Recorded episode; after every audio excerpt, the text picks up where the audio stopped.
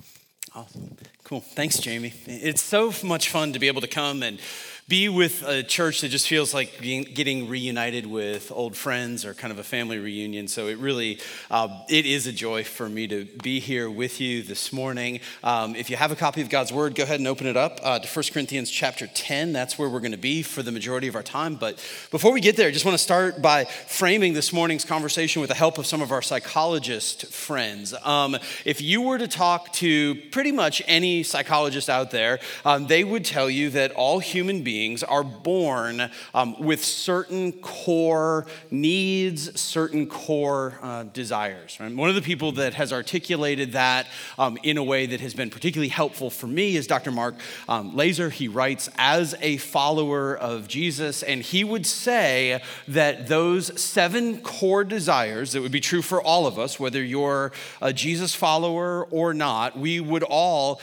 be characterized by these things. Number one, um, to be heard and understood, just this reality that somebody gets me and my story matters to somebody. Number two, to be affirmed. That is specific affirmation, right? Last weekend, my six year old son, Jack, conquered his fear of the diving board. So there was a lot of affirmation in that moment of good for you, and daddy's so proud, and you're so brave, and you're amazing, and we all need that. At the same time, we also need a sense of blessing in our lives, which is, hey, daddy would have loved you even if you never jumped off the diving board, right? It's independent of performance. It's just, it's good that you're my son, it's good that you're a part of this church. You have value and dignity and worth just because you're made in the image of God, right? So those kind of balance each other out. Obviously, being safe needs to be on the list mentally, uh, physically, emotionally, spiritually. That makes sense. Um, to be touched, both romantically and non romantically. To be chosen right? Which feels like you're hired. It feels like I am picking you to be a part of this thing, which is a little bit different than to be included, which feels like we want you to be a part of this group. We want you to be a part of this church. We want you to be a part of this book club. We want you on our flag football team, right? And, if you kind of piece all of those together, you you realize that it's a fairly accurate description of some of our internal world, right? Laaser calls them the seven desires of the heart. In fact, he wrote a book um, by that title, right? It's not bad to talk about the seven desires of the heart, but the Apostle Paul will do you one better, right? You never want to get into a linguistic battle with Paul because he will dominate you even through translation. He still wins. So here's what Paul says 1 Corinthians chapter 10, verse 6. This is out of the New American Standard Translation. The rest of the message will come out of ESV, but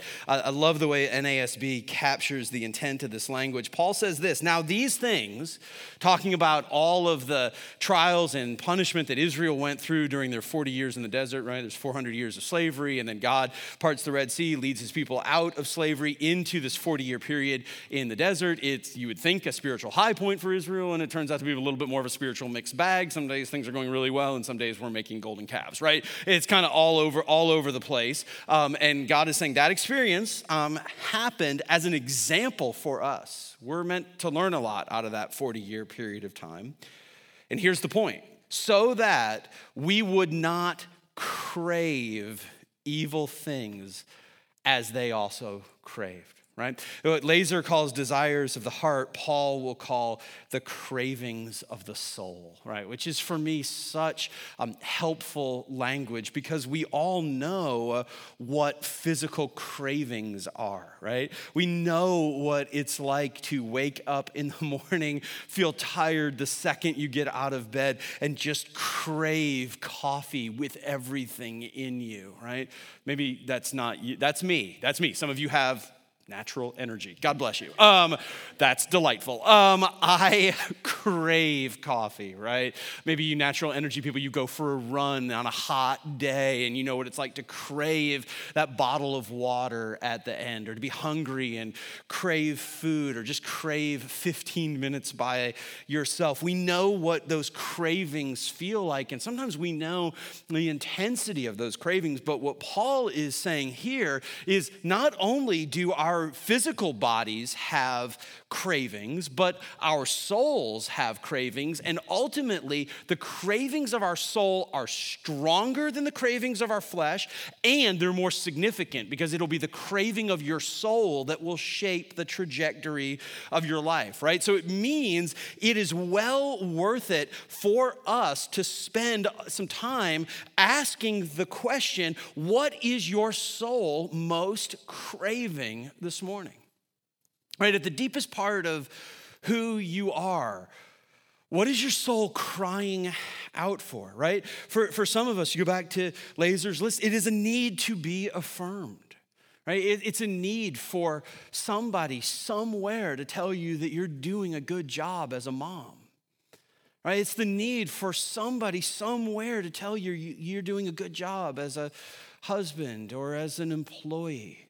It's, it's for somebody to tell you that your work matters, or it's for somebody to invite you to be a part of, of a group, right? Maybe it is for the blessing of a parent.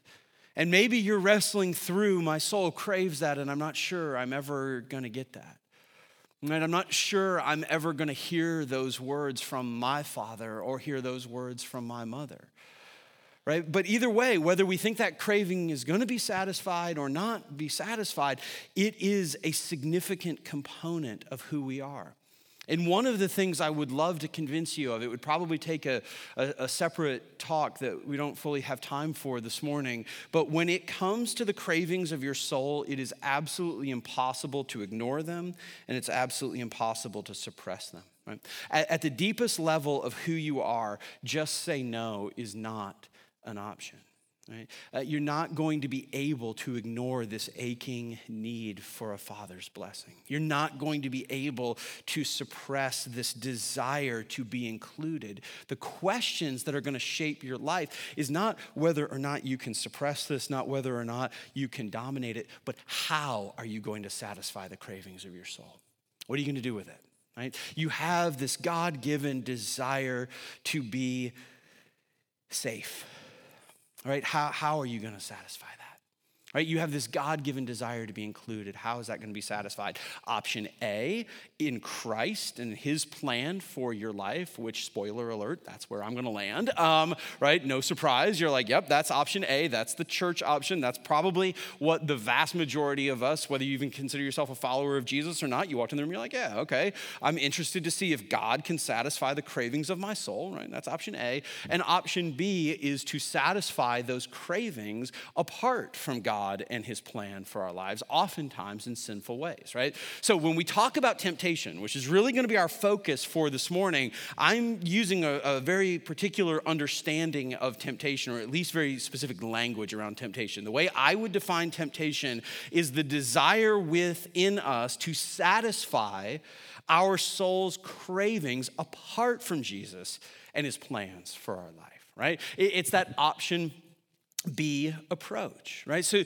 so you go back and say, hey, you have this God given desire to be chosen. And wait, I, I can meditate on the truth of the gospel. I can meditate on the things that we've been talking about this morning that you are chosen by God to be adopted into his family, that you are beloved, that you are wanted, that you are cherished, right? And, and you can also experience that on human levels that are fulfilling of God's plans and purposes for your life. Or some of us know what it is to say, hey, you know what? It seems strange, but this desire to be chosen is so profound that the only way I can seem to ever live it out is through a one night stand. Right? Because at least in that moment of all the different girls in the bar he could have brought home, he chose me. Right? Of all the different guys that she could have gone home with, she chose me. And as much as it feels strange, and as much as we want to pretend that the one night stand or the random hookup is just a matter of hormones and biology and circumstances and probably tequila, um, it also has something to do with somebody choosing you and somebody saying, In this moment, you matter to me. Right? What do you, how are you going to satisfy the cravings of your soul in Christ and his plan or in something apart from Christ and his plan. And what we want to look at this morning is not just sort of a philosophical discussion of how temptation works or the, the cravings of our soul, but we want to try to be specific about how it is that we fight against that temptation. Because every single one of us experiences temptation every single day of our lives right? There is not one of us that does not understand this dichotomy of yes, there's needs in my soul, there's longings in my soul, and I get what it looks like to fulfill them in Jesus. But in this moment, it just feels like anger would taste so good. In this moment, it just feels like bitterness is going to satisfy me. It feels in this moment like a few too many drinks is really what I want. And, and we're sometimes horrified by this internal gravitational pull towards what we would admit in our better judgment is the wrong choice. Right? How, how we could all say, obviously, I want to be faithful to my marriage, yet we can find these moments where you're like, wait, why does adultery feel appealing in this moment? Right? Why am I tempted to fudge the report a little bit? Why am I tempted to violate my own ethics? Right? That's what we're, we all know that feeling. Right? None of us have graduated from there right? If you think that there is a level of spirituality that will exempt you from temptation, you're holding out for something that Jesus himself never experienced during his time here on earth. Remember Matthew's gospel? He's baptized by John the Baptist, and then he is led by Satan into the desert to be tempted by, for 40 days. Right? Jesus, while he was here on earth, experienced temptation. Right? Temptation is part of our normal humanity, or at least part of our fallen humanity part of our common humanity. The question is, what do you do with it? Right? And, and, one of the things that you have to embrace about this is that temptation absolutely never fights fair. Right? If you're looking for a fair fight, um, don't expect it from temptation. It never fights fair and it never comes at you alone, right? Temptation is the kind of criminal that always brings accomplices with him right? She, she never travels alone. She always brings accomplices with her. And so much of our battle against temptation is actually a battle to defeat those accomplices because if we can sort of separate temptation from his friends we are going to up the odds of ourselves being able to fight that battle successfully significantly right? So what i want to do this morning is out of 1 corinthians chapter 10 look at um, what the common um, accomplices are. Kind of what are these four things that come with temptation and figure out how we can start to defeat those in our lives, therefore giving us a greater chance of victory against temptation itself, right? Relatively simple game plan, um, but I think it's going to be really helpful for us this morning. At least it is, it is, it is for me. It's convicting for me, right? Temptation's favorite accomplice, and, and by the way, this is like the ultimate one. The other three are probably a subset of this big one is, is pride, right? You can kind of hang everything on pride if you want to. 1 Corinthians chapter 10, verse 12. Therefore, let him who thinks he stands take heed that he does not fall. In, in other words, th- this is speaking to those of us who think that we are either exempt from temptation or we can manage temptation or this isn't really an issue. Maybe this is one of those talks that all the single 20 somethings in Arlington need to hear, but we're grown up and we're mature and we don't do temptation anymore, right? The Bible's like, get real. babe. That's the Cliff Notes version, but it's like, get real. Like, of course, we all face temptation and it all all stems back to pride, right? Just to get it on the record, when it comes to pride and temptation, pride shows up in our lives one of three different ways, right? Number one, it shows up with this idea that we can get really close to the line without crossing it right? it's that thing in us that feels like we have in, enough internal strength and enough internal judgment that we can walk right up to the ethical line but somehow we'll, we, will we will know where to stop. Right? We'll, we'll know that I can get, look at that, I can get like a third of my foot. Huh. I can go a half, and I'm still cool.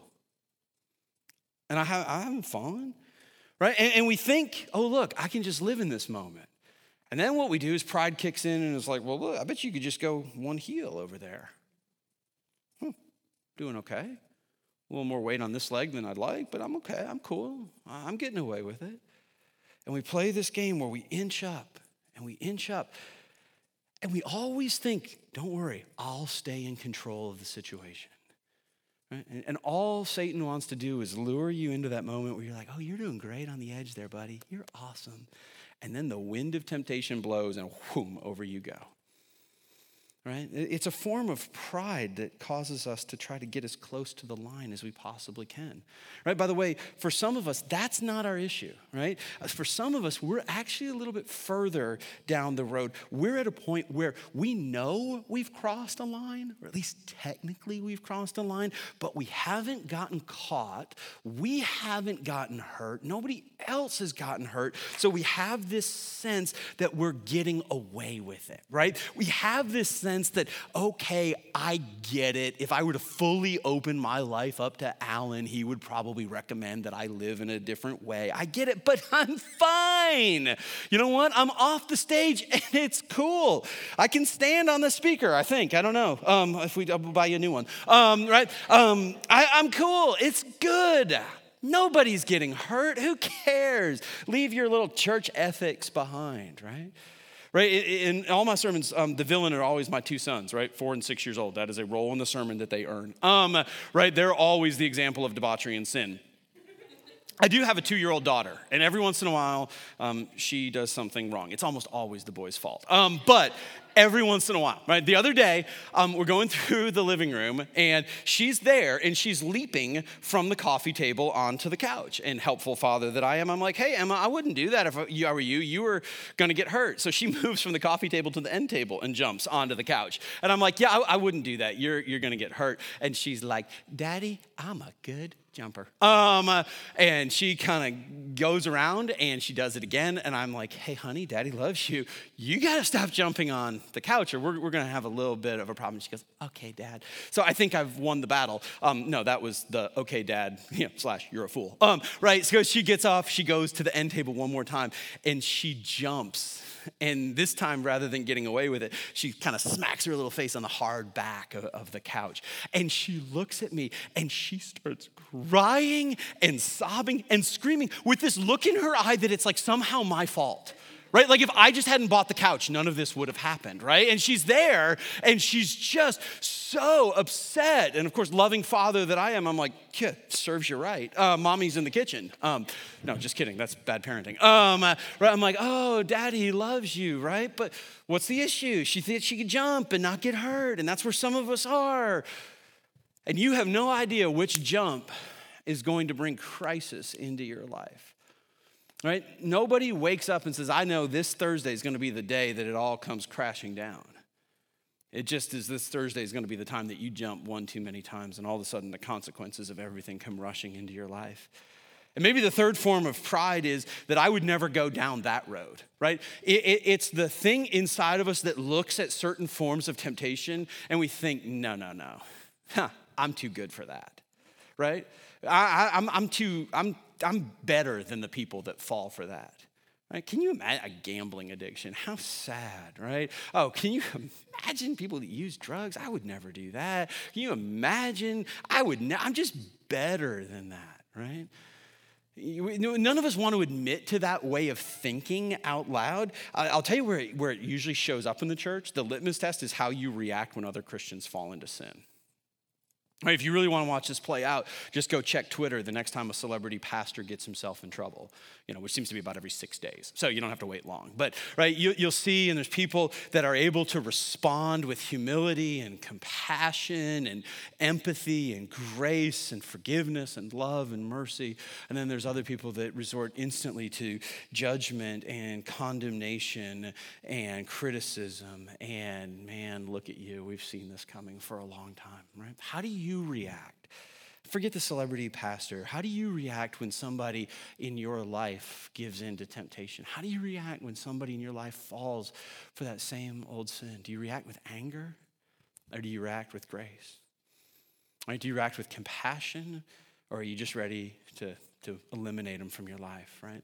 There's a lot of different ways that we see pride starting to well up inside of us, but the book of Proverbs is clear that we've got to take it seriously. Pride goes before destruction, and a haughty spirit before a fall, right? A lot of us have memorized that verse at different times. The question is not whether we've memorized Proverbs 16, 18. The question is whether we're examining our heart and seeing how much pride is in us right? Are you near the line? Uh, if you're playing that game, just take today as an intervention from the Spirit of God that brought you here this morning on the day that He brought me here to share this message. And it's not random and it's not coincidence that you're here. And maybe you get to play it smart and you're like, you know what? I'm going to walk back from the line. Maybe you're living on the speaker and you need to have a couple hard conversations this week, but you need to get back over the line maybe you just need to pray that God would give you the grace to soften your heart towards those who have fallen across the line, right? Now, pride, that's always amorphous. That's always, you know, how prideful are you? I don't know. It's a great community group question because, you know, it leads to long conversations without clear answers. So you can debate that in your community group all week. Am I prideful? Am I not? I don't know. Um, here's some things we can be really specific about, though, right? The second accomplice that comes with temptation is isolation. 1 Corinthians 10 13, no temptation has overtaken you, but such as is common to man, right? Temptation's favorite lie is that you are the only one who is tempted by this. You are the only one who would give in to this. No one else would understand your particular recipe of temptation. No one else would accept you. If everybody else knew the way you were tempted, they would judge you, they would reject you, they would hate hate you. They would ask you to find a new church. If you, if you just opened up and said, not only this is what I've done, but this is what I'm tempted to do. Right? This is what goes through my mind sometimes during the week. Right? This is sometimes what I think about when I'm sitting at a traffic light. This is some of the things in my heart I feel when I come home and the house is chaotic and the kids are leaping off the couch and drawing on the walls with crayons. This is kind of what's happening in my world. This is what's going on. And, and for so many of us, we say, I just can't go there because that's way too ugly. And I think what Paul would say is because it is so ugly, you have to go there, right? Dietrich Bonhoeffer says it this way in his classic book on, on community life together. He says, Sin demands to have a man by himself, it withdraws him from the community. The more isolated a person is, the more destructive will be the power of sin over him. And the more deeply he becomes involved in it, that's sin, the more disastrous is his isolation.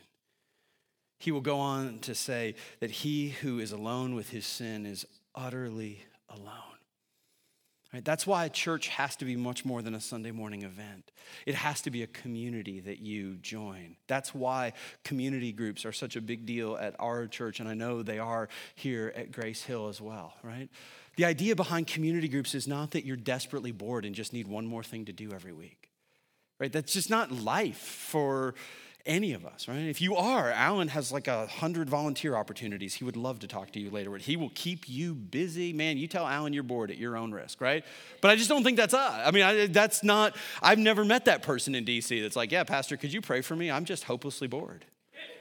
I just go home and I'm there and I don't know what to do. And, I mean, no, that's not it. It's not like Alan and Nick were like, man, they're just, okay, we'll give them something to do. At least we got Thursday night covered, you know.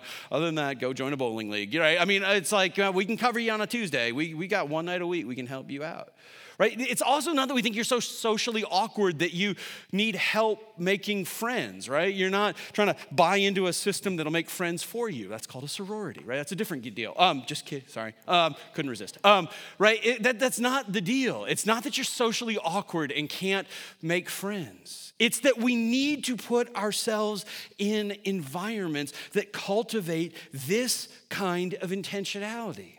Now, the first time you show up at a community group, are they going to be like, oh, hey, Nick, it's nice to meet you. Would you like to tell us the cravings of your soul, please?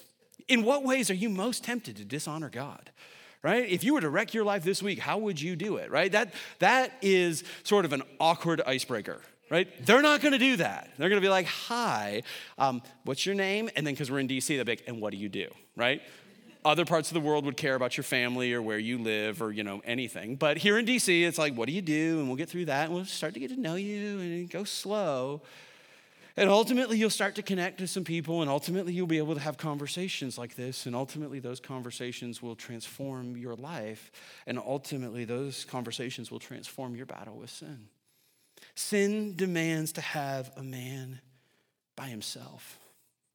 There's so many reasons why community doesn't work for people in 21st century America.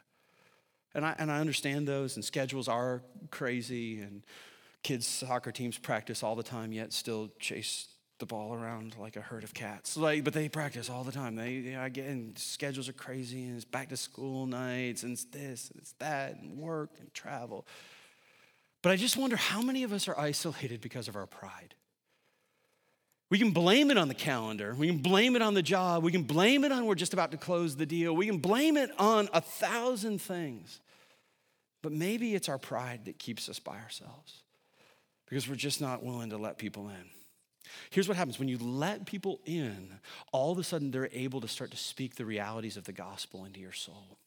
Right? And, and, it'll help you balance the next two things, right? Because temptation is going to try to mess you up in one of two different ways. Um, the, the first is it's going to try to lull you into self reliance. Right? Self reliance is the thing in us that's like, man, I got this. I can manage this. I can handle this. I just need a couple of daily affirmations. I just need a new gate filter. I just need a new something, and I'll be able to manage this. And probably the theological heart of this verse is Paul warning us against the foolishness of self reliance. 1 Corinthians chapter 10, verse 13. And God is faithful all of a sudden, the character of God is the central issue here. He will not allow you to be tempted beyond what you are able, but with the temptation, will provide the way of escape also, so that you will be able to endure it. That is a pretty shocking verse when I read it. Right? That's one of those ones I go back to over and over and over again, particularly in the moments where temptation seems irresistible. Right? Even in those moments where my muscle memory, my emotional muscle memory, my spiritual muscle memory, my relational muscle memory just makes it so easy for me to go back to the same old sins over and over again. In the moments where it feels like it's inescapable, in the moments where it feels like it's unavoidable, in the moments where it just feels like, look, that's part of how I'm wired. I'm just always gonna give into that. I go back and I'm like, okay, no, wait, I, my internal, I'm always going to give in, has to somehow submit itself to Paul's God is faithful, who will not allow you to be tempted beyond what you are able. But with the temptation, will provide the way of escape so that you will be able to endure it. Do you notice what God's doing? God is putting his character on the line. He's not saying, like, let's analyze the sources of your temptation and how much of that comes from a father wound and oh, okay, and the circumstances of your temptation, all the particularities. God's like, yeah, I get the particularities of this situation, but can we talk about my steadfast love for you? And can we talk about a promise that I will always make a way of escape for you? God will always make a way. Right? That's one of those like, whew, do I really believe that? I mean, is there always a way of escape? And I think when we reflect on it, we're like, but yes, there is. Right? And it's oftentimes not even that hard to find it. Right? Moments where I'm home and you know you feel like things are getting a little tense in the kitchen as Laura and I are catching up at the end of the day, and you're like, oh, this could lead, this could go in a not great direction. Like, and the Spirit of God's in me just being like, John, just shut up, man. Don't do it. Don't do it. Just keep your mouth shut. Like, you don't have to engage with that. Do not bring your mother-in-law into the conversation. Don't do it. Stop. Oh, shoot, you did it. Like, okay, now repent. Um, right? It, it's not that hard. God is really good at helping us see the way of escape. Right? Th- th- just think, think for a second how much the Fairfax County Fire Marshal loves you. Probably never thought that one before, but just think about it. It would be illegal for us to be in here right now because the Fairfax County Fire Marshal cares about you so much. It would be illegal for us to be here if there were not exit signs over all of the ways of escape if a fire broke out. Right? I mean, there's two in the front, it's two in the back. I feel like I'm doing the pre flight walkthrough here. You know, get your tray tables up. Um, they're here. And common sense says that those need to be really clearly illuminated. Yet we play this game where we almost assume that our Father in heaven, who of course loves us infinitely more than the Fairfax County Fire Marshal, that our Father in heaven makes the way of escape, but then he hides it on us. Right? The God's up there playing this game of like, I know, there's a way, you know, 1 Corinthians 10, I'm obligated. It's out there, but I doubt you'll be able to find it. You know, I certainly don't want you to be able to find it in the heat of an argument with your spouse. I certainly don't want you to be able to find it in the heat of the temptations of Saturday night. I certainly don't want you to be able to find it in the moment of ethical temptation at your job. Of course, it's, it's, it's you know, it's obscure, but it's out there somewhere. It's probably in the original Hebrew. No, God is up there being like, hello, there's a way of escape. You don't have to go down this path. But the miracle of the gospel is not that God clearly illuminates the path of escape. Most of the time, the path of escape is otherwise known as common sense. The miracle of the gospel is that God loves you enough that he has sent his son to die for you for all the moments that you refuse to go through the extraordinarily clearly labeled door. And when we place our faith in that son, he gives us his spirit who is willing not only to point the way out of the door, but also to carry us in the moment when we need it. Right? That's why we've been singing about grace all morning long. Right? The goal for you this week is not to be sitting here thinking about what your particular flo- form of temptation looks like right now and walk out of here being like, yeah, I'm going to do better this week. You're right. This is nonsense. I am going to the gym. Nobody needs three desserts. That's ridiculous. I'm not doing that. That's it. Anger, you and I are breaking up. I'm going to leave you at the altar today. I'm done with anger. Woo, I'm going to try hard. Yeah, it's going to be great man, get ready. Yeah, get ready because you're going to go out into the real world, which is a festival of temptation. Right? You're going to go to your job, which is a festival of temptation. God forbid, a family reunion. I mean, right, I mean, just all of these things that are going to entice you to sin in so many ways. And if you walk out of here thinking, oh, I got it, man, you're going to fall flat on your face. If you walk out of here thinking, okay, the battle is real, and one of the ways I get myself in trouble is by thinking I have it all under control. God, I'm just going to trust you. Way of escape. You don't have to make it clear, and you're going to have to carry me through the door. But you're good, and you love me, and you're for me, and I'm trusting you. So, God, just carry me through the door. If you go out with that attitude, man, you're going to be doing really well. Or God's going to be doing really well through you. that's the way we need to fight this thing. But one of the things I love about Paul is he's not just a, a scholar and a church planter and a theologian. The guy is a pastor. You just know that this guy has lived so much of his life with real people because there's so many times in scripture where you watch Paul, he's writing, and obviously under the inspiration of the Holy Spirit, he delivers incredible truth. Self reliance is not going to deliver you. You need to trust the Spirit of God. He's going to make a way and he's faithful and he'll get you through the door. And it's like Paul can see the abuse coming, so he does a quick course correct in the next verse, right? It, it, Paul's very aware that it would be possible if we just ended the sermon at verse 13 13 to be like, oh, I love it. I got nothing to do. This is great. You know, maybe join a community group, you know, deal with pride, but that's a lifelong thing. And God's just going to somehow mystically carry me through the door that delivers me from temptation. And guess what? If I sin, it's all his fault. That's great. I'll just blame him and come back and sing some songs next Sunday. Paul's also like, yeah, you know what the other accomplice that comes with temptation is? It's complacency. Right? Somehow we need to carry our, our lack of self reliance, we need to carry our dependence on God in a way that doesn't make us personally complacent. Right? It's like that Philippians 2 idea that you need to work out your salvation with fear and trembling, for it's God who is at work in you. Right? It's kind of this both and. It is divine grace and divine mercy. And it's 1 Corinthians 10 14. Therefore, my beloved, flee from idolatry. Get really far away from temptation right?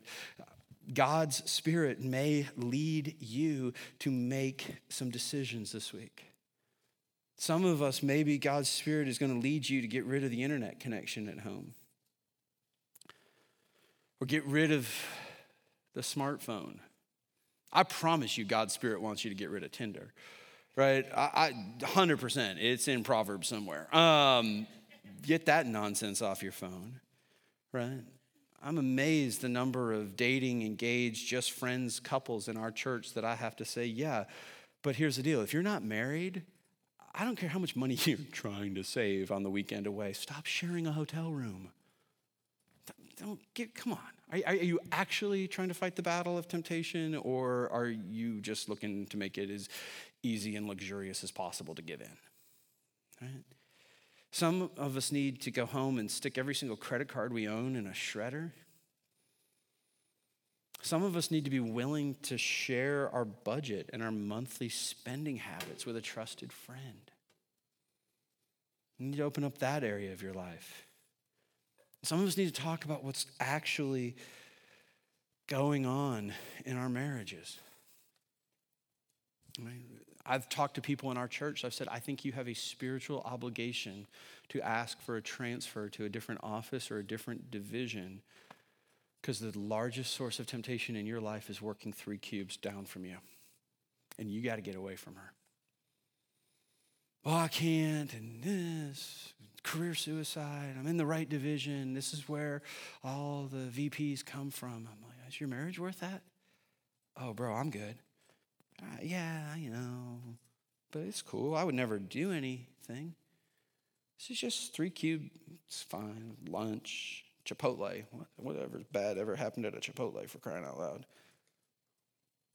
Just keep walking. And then the wind of temptation comes. Right? What, what, what does it look like to be smart? To say, way of escape, Spirit of God, but you know what? I, I can do a little something here. Temptation isn't going to fight fair, and you don't have to fight stupid, right? You, you can do some things in life that will enable you to resist. I love how John Owen says it, right? He wrote a book called The Mortification of Sin, which is worth buying for the title alone. But he says, Be killing sin, or sin will be killing you, right? Be killing sin, or sin will be killing you. And of course, with all of that, right, I, I, pray that you go home thinking about wait, am I over self reliant or am I complacent? Am I too isolated? Where's pride, right? There's a lot for us to chew on from this morning. And underneath all of it is the reality that the best defense is a good offense. Right? That you can be in community, you can be trusting the Spirit of God, you can be resisting complacency, you can be moving towards humility, but you still have those cravings of your soul. There's still something in you that wants to be chosen. There's still something in you that needs to be heard and understood, right? There's still something in you that needs to be affirmed. How are you going to satisfy that? It's not enough just to say, oh, option B, no, I'm not going there. We have to do the work of learning how to satisfy the cravings of our soul in Christ and in His plan for our life. And that's ultimately my prayer for you. Right? That your soul would be so satisfied in Jesus and the beauty of who He is that all this other stuff, it would just come to look increasingly ridiculous the more you know him. And the more you're like, you're the one who satisfies my soul. You're the one that satisfies the hunger and thirst of my soul. And I love you, and I want to give my life to knowing you more. That's what we're ultimately after.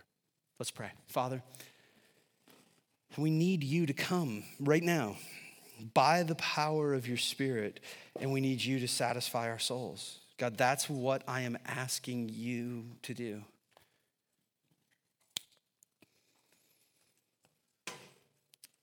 And God, I pray that even in these next minutes, you would help us be honest just with ourselves about what our souls are truly craving this morning.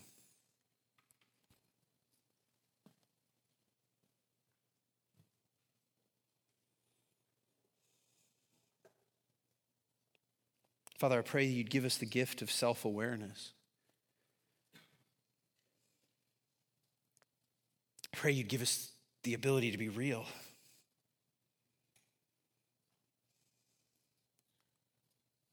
And Father, I pray that by the power of your Spirit, you would satisfy our souls this morning. Don't let us leave here with hungry and thirsty souls. Meet us. Meet us in such a way that we are transformed.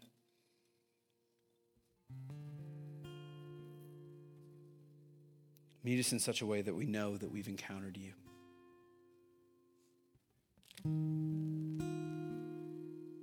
Would you do that now?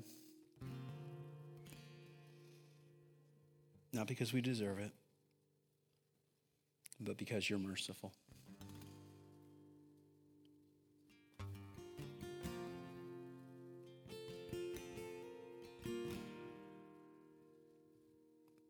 We love you. And we trust you. And we just pray for your grace in the week to come. We pray in Christ's name. Amen.